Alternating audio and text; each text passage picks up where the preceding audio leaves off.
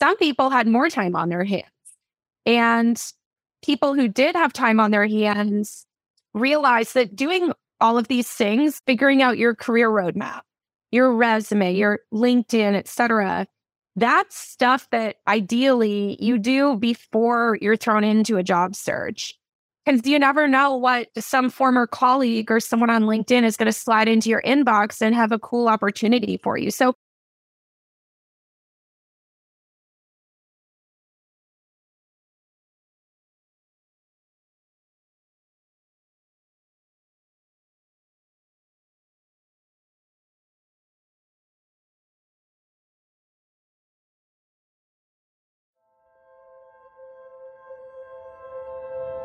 Welcome to the Unlearn Podcast, where host Barry O'Reilly seeks to synthesize the superpowers of extraordinary individuals to think big, start small, and learn fast. Here's your host, Barry O'Reilly. Welcome to the Unlearn Podcast. On this show, I'm delighted to be joined by Sarah Doody, a UX researcher and designer, but also the founder and CEO of the Career Strategy Lab, a program that helps UX and product professionals at all career stages navigate the job search, and articulate their skills and experience to help them grow. It's been fascinating watching her build her business over the last number of years. As someone who's passionate about personal development, she's taken it to a whole new level, using her own experiences to help others find their ideal job, create social mobility, increase their salaries, skills, and opportunities. She's also passionate about helping others learn and grow and has brought this to life throughout the Career Strategy Lab. This podcast, she talks about her own personal journey, what helped her figure out what she was meant to be doing today and why, and fascinating twists and turns along the way. You're really going to enjoy this show. If you're interested in getting better and hearing about stories that other people have, Sarah's the perfect person to listen to. So let's get started and hear how it all began for her. When I think back, I realized that I've always been designing my career. And I think at the time, it was kind of subconscious or also a survival mechanism. And by that, I mean, early in my career in the early 2000s, I was living in New York City working for different startups and things. And one of them was a fairly immature startup, and the other one was a lot more established. But kind of a common theme came up in both those companies. And I would summarize it as no one knew what to do with me. like, you think back to the early 2000s, 2007, or that's not early, seven to like 20, mm-hmm. 2010 or something like that. UX existed. People knew what it was, but I would say it was still very early back then oh, yeah. for Absolutely. a lot of people, right? Yeah. And I wasn't just a UX person. I always had my hands or wanted to have my hands in, in everything, like the marketing, the sales. That's why I say I think people didn't know what to do with me. And so, because of that, I was constantly trying mm-hmm. to design my role at the companies, if you will, and kind of justify my existence, for lack of a better word. I remember like making pretty much product roadmaps, but for my mm-hmm. own career back then, because in hindsight, I think I just felt like no one understands me. So if I just design it all and make like a nice plan mm-hmm. in OmniGraffle or whatever we used back then. yeah, nice. Out to OmniGraffle. That's that was good. Yeah, nice. Or Visio before that.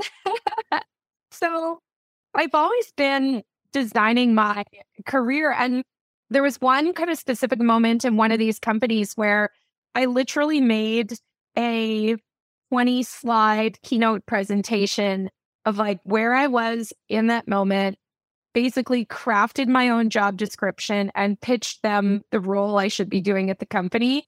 And then right. there was a bunch of slides about like where I wanted to be in 10 years, almost like a vision board. And Marissa Mayer was on it, all these people. That's one moment for sure.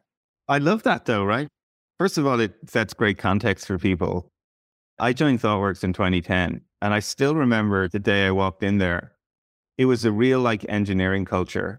Like literally if your job title wasn't engineer, you were literally asked, So what do you do? So if you're right. not writing code, are you actually doing anything? There was always right. this sort of weird thing, right? I always consider myself a failed engineer. I studied coding, but I, I didn't really enjoy it. If I did it five days a week, there was one day where I sort of was like, oh, I felt like I was in like a flow state. The four other four days, I hated it.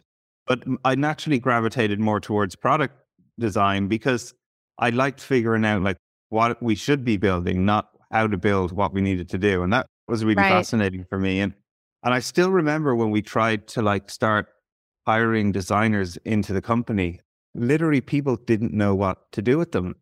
They literally were sitting in the team going, Hi, I'm a designer. And, and the engineers would go, That's great. And not know what to do.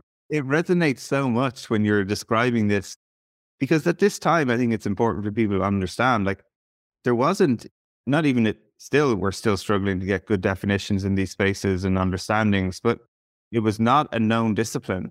But people like yourself who were curious and loved to design and create everything from a service experience right through to actually creating mock-ups and prototyping things, right? Like that was such a great skill. But we didn't really know how to incorporate that into engineering. I always felt at the time it was still like a new discipline. It's funny, like you're just reminding me of all that time. The, the, and interestingly, the person who went on, who was the first, what we would now probably call a UX designer at ThoughtWorks, went on to become the CEO of all of Europe because he oh, was wow. one of these people, much like you're describing, who just would throw himself into everything from designing experiences to understanding how things works to picking them apart. It's fascinating. Anyway, that was one thing that sort of struck me as you were sharing your story there. Do you think part of it is because for me, I think in hindsight, I'm a very systems thinker. And I think that makes me really good at, at what I do today. And I think back then it was that systems brain that I didn't know what to do with, kind of spotting problems and mm-hmm. opportunities in sales, in marketing, in product, in engineering, even, but like not having the authority or permission to bring them to life. Like there was always this angst, you know what I mean? Yeah it resonates massively because as you're sort of alluding to, I think that is such a core skill.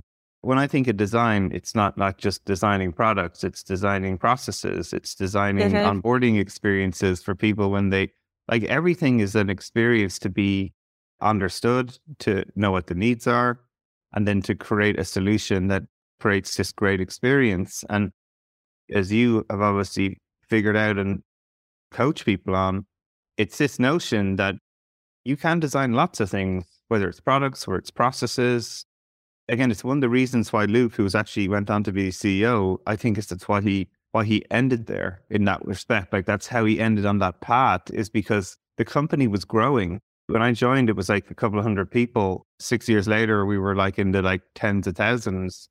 And so mm-hmm. much of it was like designing hiring systems, designing sales systems, designing, right? It was just endlessly figuring out how the structures and the systems and processes would work that we could go and build products for people. It's interesting that you, the way you tried to communicate that at the time.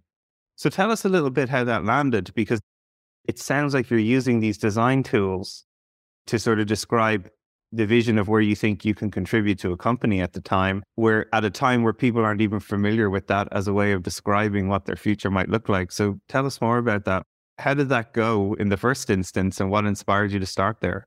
In the first instance, I was originally hired in as the director of product development at I don't even know how old I was, but I didn't have any director title ever. It was a small startup, so anyone could be called anything. It didn't matter. Yeah, of course. Right? Yeah, yeah, yeah. So I basically created wireframes. I made investor decks that like had pixel perfect screens tailored to if an investor was coming, we would tailor the experience of the website to that person with an interest based like social network because that was cool back in 2007 i said to them we can't just have these investors here like we have to make these wireframes as so it's their real website with like their hobby of learning to sail or something on the website so even then, I think, my God, I was designing these experiences for these investors like they were users of a website.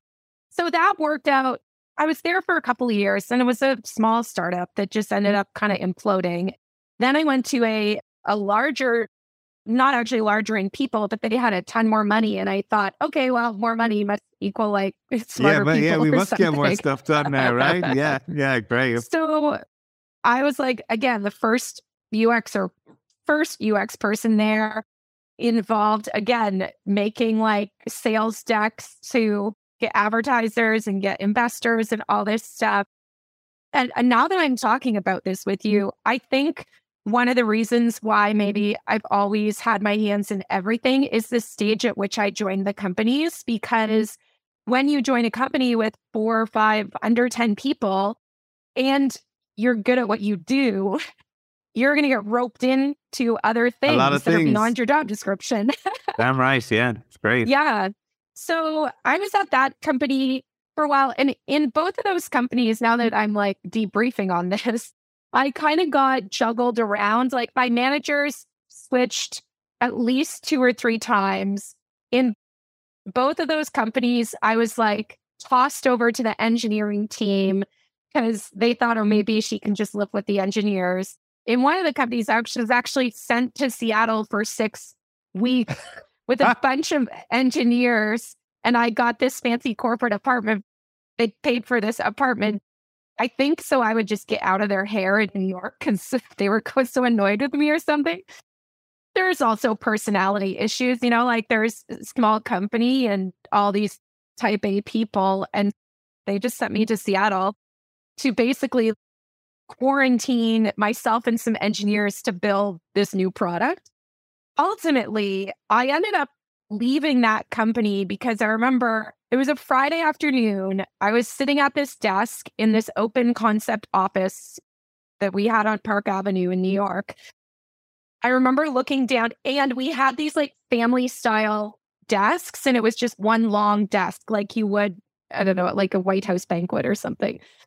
I remember overhearing a bunch of people at the other end of the table discussing all this UX and product stuff. And in my head, I thought, I'm not coming back here on Monday. Like, this is the moment that it's over for me.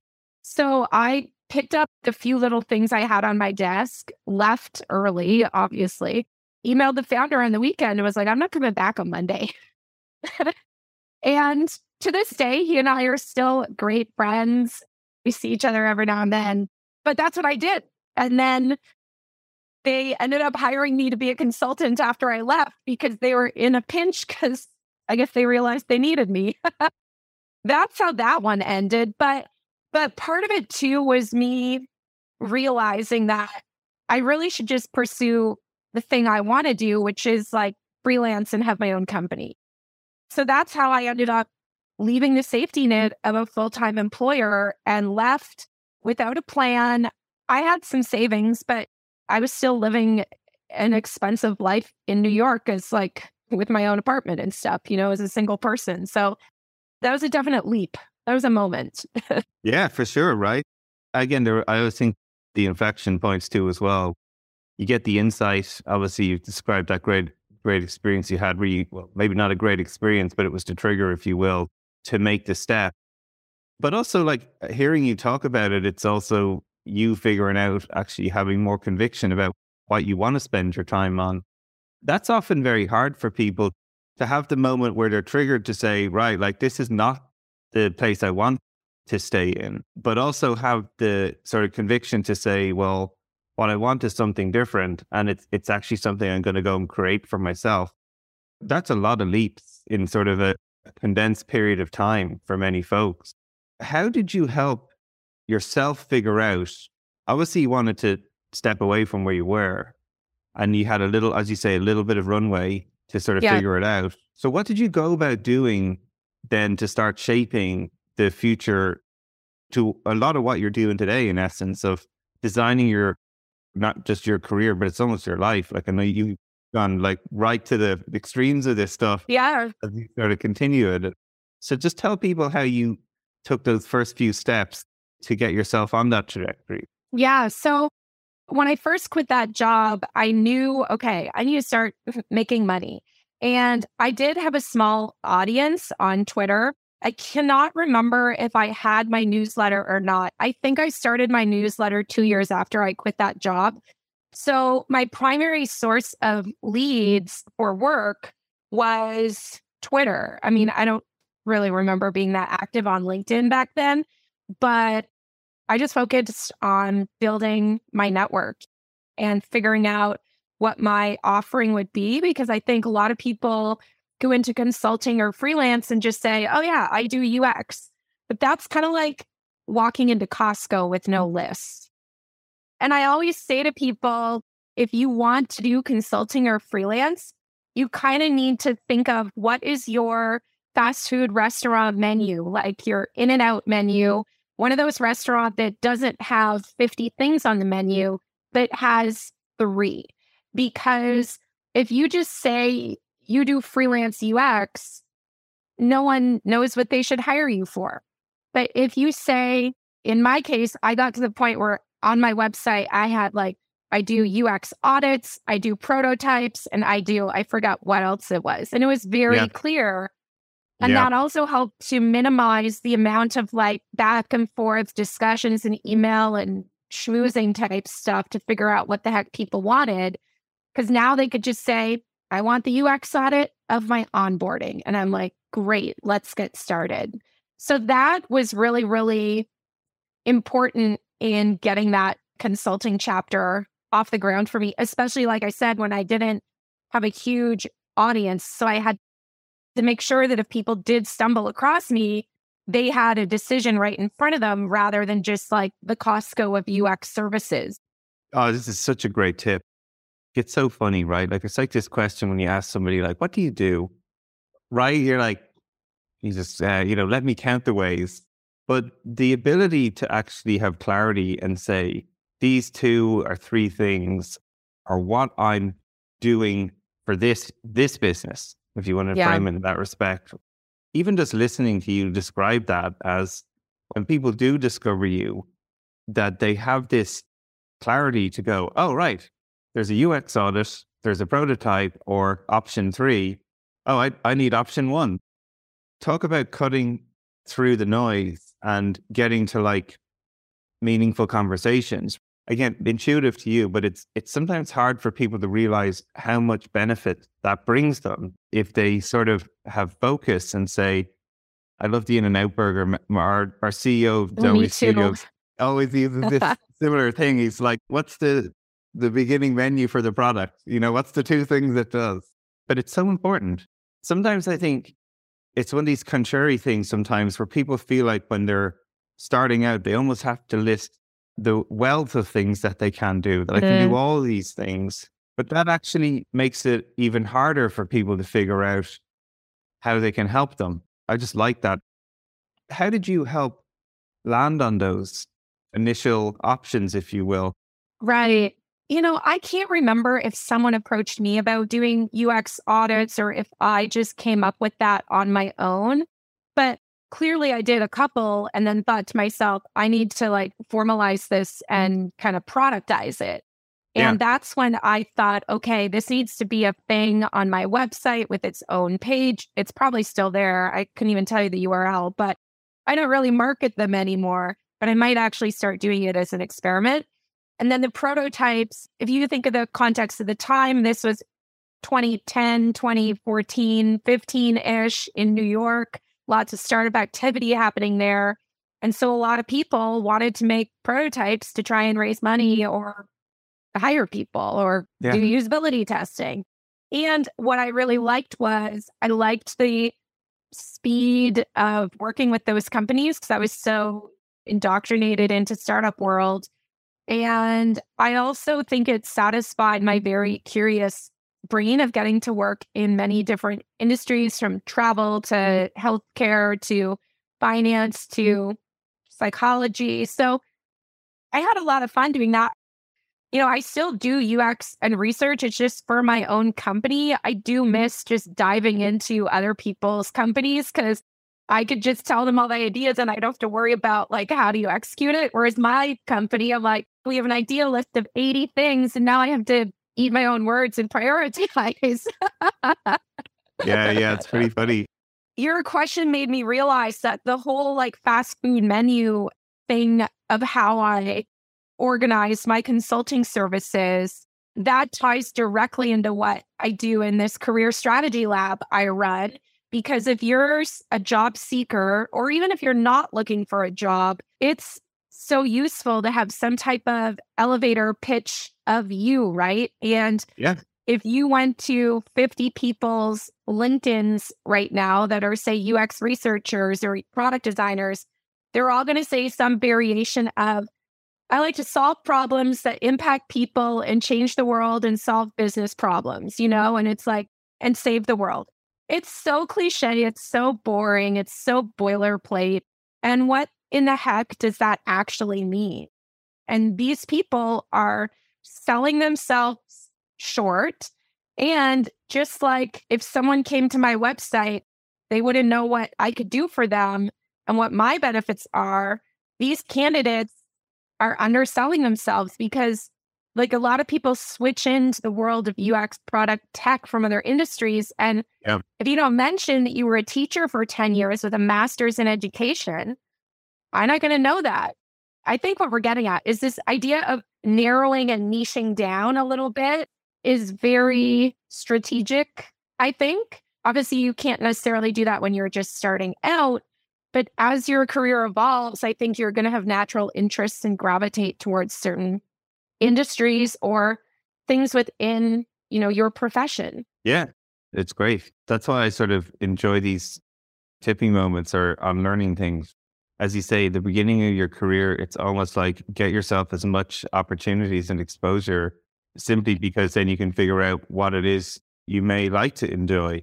But then there's this weird moment, whenever it is for people, where actually being able to describe the things that you enjoy the most and do probably the best and give you all the energy that you described from the, the aspects you enjoy, whether it's working with startups to create prototypes fast or see lots of different domains. Like it's a really important transition. Why you're a great person to talk about this is because you, you live this. You practice it. It's you build businesses around it. You teach other people how to go through this with designing their own career to me, like that's the most fascinating part about it is, right? Like starting as, you know, a classic designer, and yet the design problem is very much around individuals and them actually finding purpose and reward and ultimately recognition for what they do, right? Like I constantly see people who work with you get better jobs. They're rewarded for what they're worth. They find ways to talk about skills that they have that they're comfortable where before maybe they, they found it difficult to say, hey, is this relevant? Like your 10 years of teaching before you became a designer. Like these are like really important skills to create social mobility. They give people confidence. They help them show confidence up as the best so version huge. of themselves. So tell us then how how sort of aha moment struck you and then just more about like the community you keep building in this space it's a massive yeah. community now, and it's, it's awesome.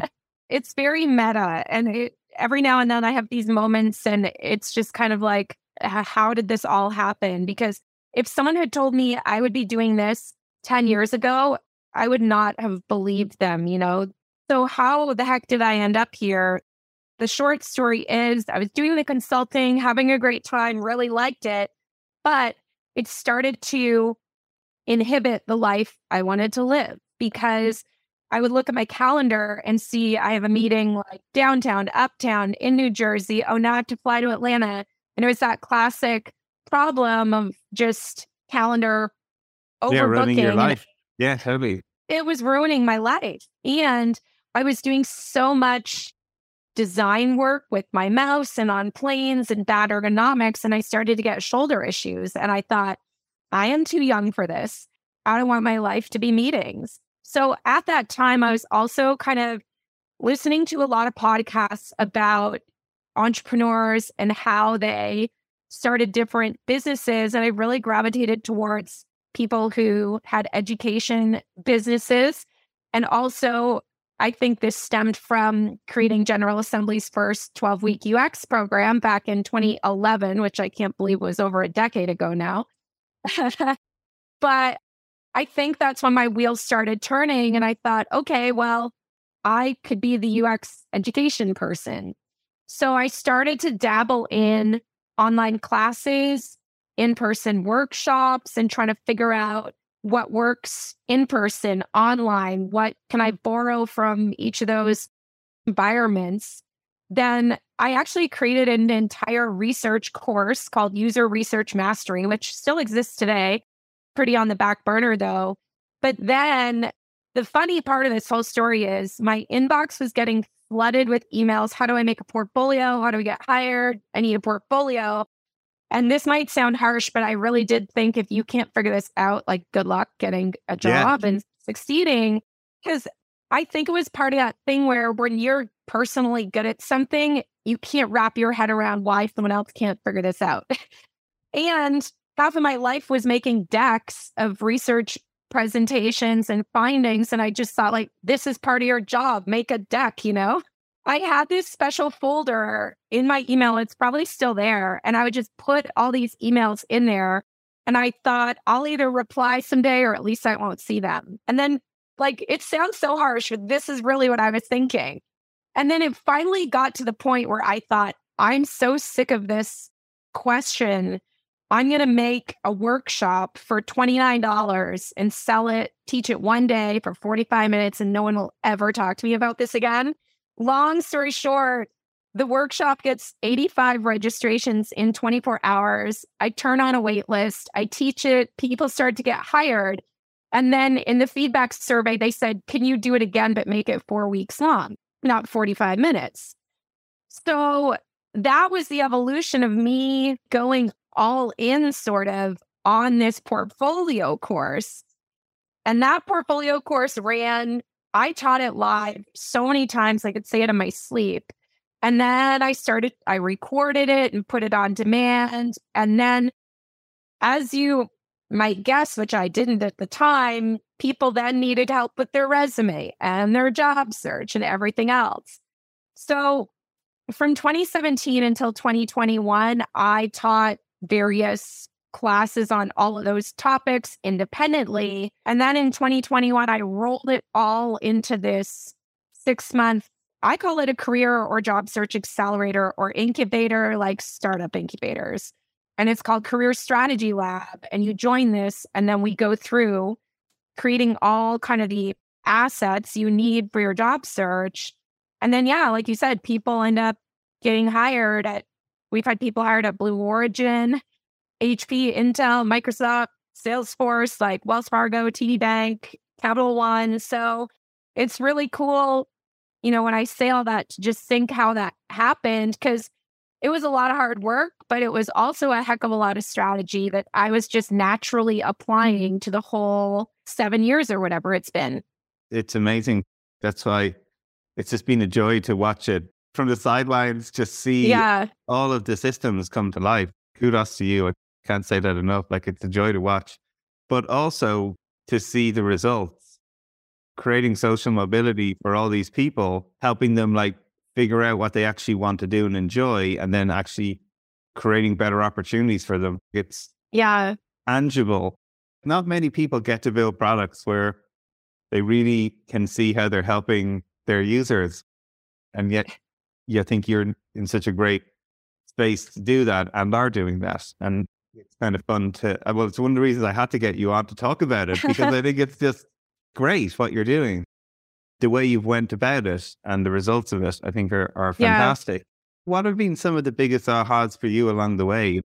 You know, as you describe it, especially listening to the earlier part of the show where you're you were sharing your own experience as a, as a systems designer, how uh-huh. it's evolved into what you're doing today, especially over the last one or two years maybe even the yeah. transition to remote and how many more people are working remotely now? Like one or two of the things that you sort of went, oh, that's kind of interesting trend that's emerged, or something that yeah. you thought would work out one way, but actually turned out the other. I think one of the biggest insights for me, just like as a designer and curious about people, and I think interesting about myself too, is I'm very analytical and kind of practical and technical. I think you could say I'm also very creative, but when it comes to getting stuff done, like making your resume, I have made almost the gold standard based on what everyone tells me in the course of like the instruction, the templates, the examples, etc., to follow to do this. And so when people join this program and then they end up not making a resume and they complain about it, and I log into the back end and see they never watched the videos or they never yeah. submitted anything for like review, I'm just like, you had all the ingredients. Like, I can't be your mom and do it for you, you know? That has taken me a few years to wrap my head around because there's two parts to it. Part one for me is realizing everyone in life needs to take personal responsibility and these people are not paying me enough to call them every morning and coax them to write a resume. The other side of it is recognizing that people need the mechanics and instructions, et cetera, to do things. But to your point of what has happened to us socially over the last three years or whatever it's been now, I think people are feeling more isolated, more self conscious, more low confidence, nervous, and then pile on the economy to everything. And I really didn't initially design this. I didn't design community and mindset stuff into this program into the beginning. But one of the things people like the most is the community and Absolutely. are these calls yeah. and things. So I've really spent a lot of time designing from the ground up what that means and finding the right people to do that. Cause A, I don't have time. And B, it's not my personality to like be super warm and fuzzy in the community. I'm like, no, just follow the instructions and make your resume. It's also just the tricky thing of I'm the one that made all that material and I I'm just like it's all right there just bake the cake, you know.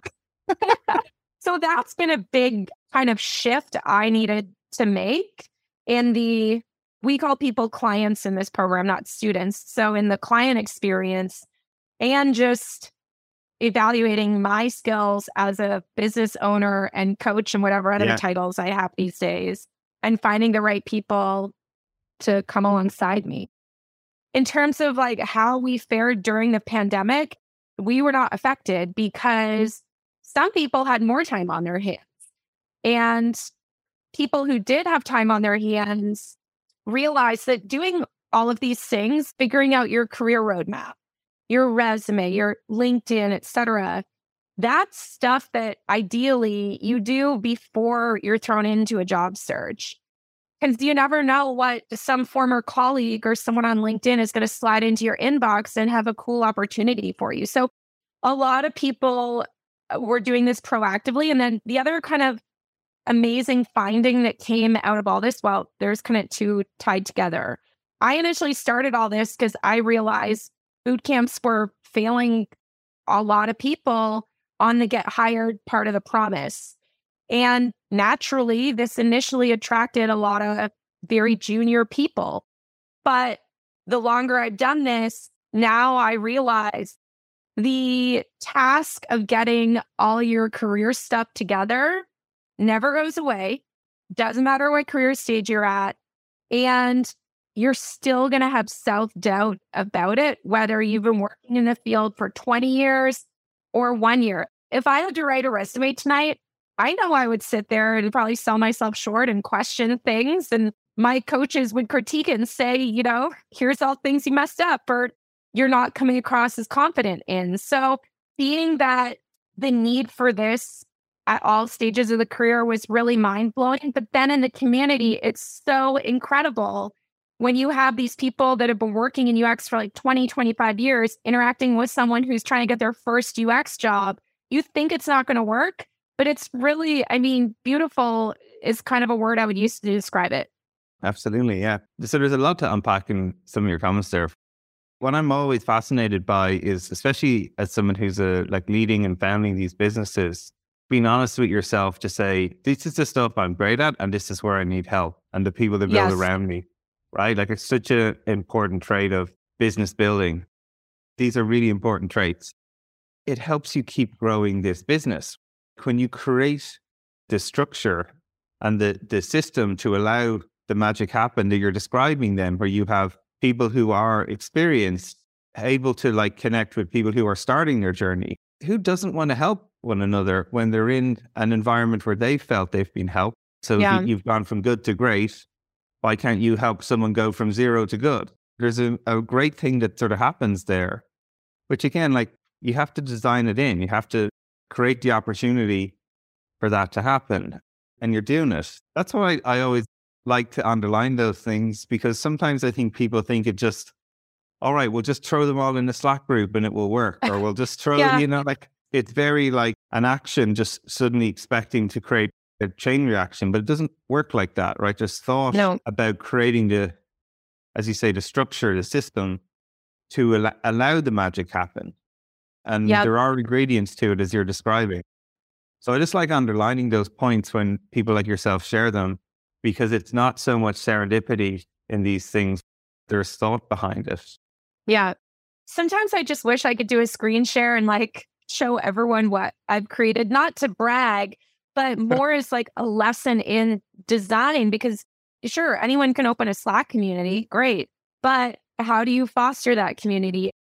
What rules do you put in mm. place for posting so that it doesn't become like a free for all? Then outside of the client experience, we have this whole basically like no code coaching software that I've built basically a largely an Airtable, which yeah, am, I've seen it. It's awesome. Yeah, like it's, it's so good. Yeah, wild. Yeah. It's so good.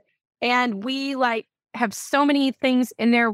We are sitting on so much data and it allows us to identify problems before they're really big and react and make data driven decisions and have that gut check. Because, you know, like I said, we do have an idea list of probably a hundred things or something, but it's fun to wear that UX hat alongside the business hat. And I think one of the things that I wish like so many UX people could and product people, anyone that works in this field could really understand is the gigantic weight it is to be the owner of something, whether it's like the owner of a process or a company or what have you. But I know for a fact that there are UX flaws all over my website, in the curriculum. Like, I can't stand certain navigation things in the curriculum, but it's not my fault because it's built on Teachable and I'm not in charge of Teachable.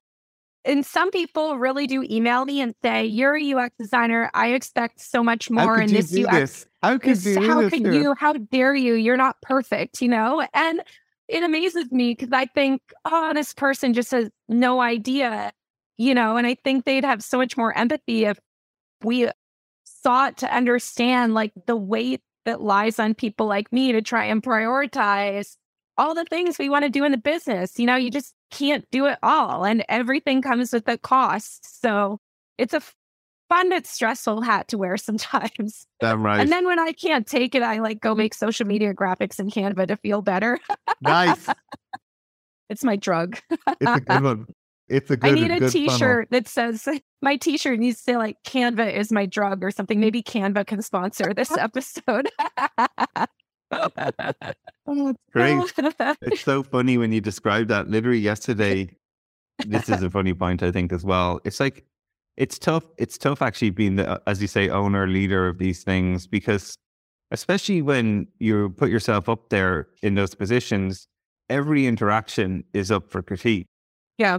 I was thinking about this yesterday, right? Because when you're on a daily job, you're like, in a meeting, like, I don't know, whatever. For me, it's like I'm talking to an investor, I'm helping teams make a yeah. product decision.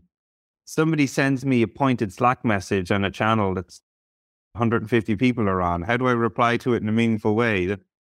Next, there's an email that you need to respond to. Like the level of keeping yourself in a place where you can not react and like write meaningful responses to everything that's why I would spend a lot of time on Canva if I found a better outlet like that. So shout out to all of everyone going through that.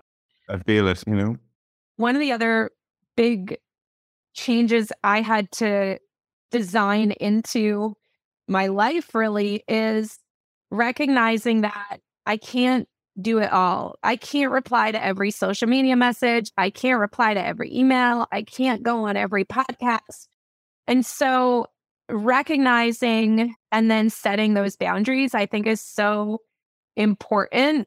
And it applies even if you're not a business owner and you're at a job with team members and things like that. You can still create those boundaries because if you don't create those boundaries, it leads to burnout and you start seeing it kind of seep into other areas. You treat your colleagues bad or your friends or your family bad. And so I think recognizing that's really important. Like we just launched this podcast. Yeah. And did I listen to every episode? Heck no.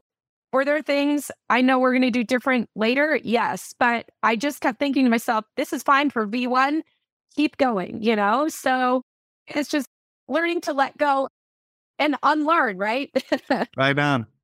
That's what it's all about. Yeah. You know, and I did want to ask you like what you're excited about for the future. So tell people about the podcast you've launched. I think it's going to be great for people to tune in and listen to, like your inspiration for it. Yeah. So we launched this podcast called Career Strategy Podcast because we mm. run the Career Strategy Lab. So now there's a lab and a podcast.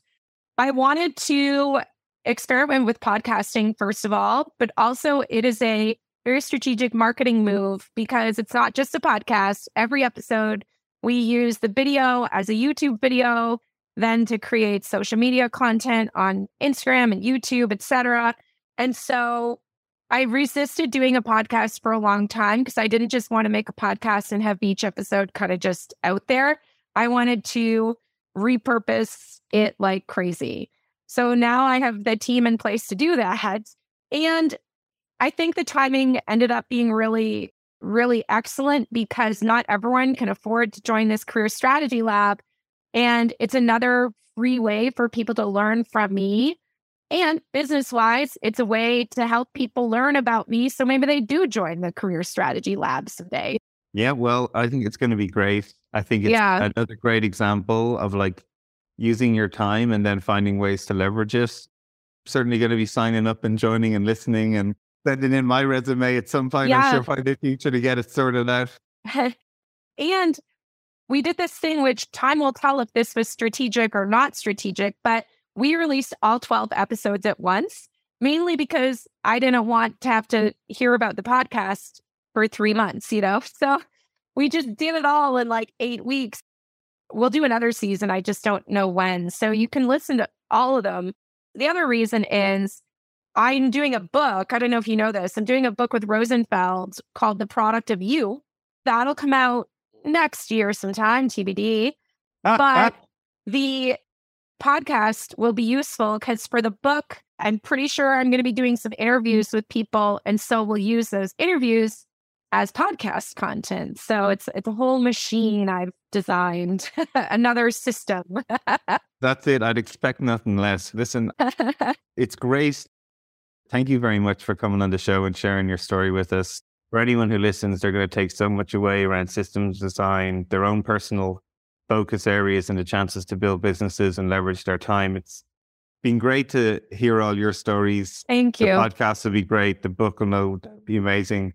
I can't tell people enough to go check out a career strategy lab if you're thinking about where you might want to go differently in your life or just get better where you're at.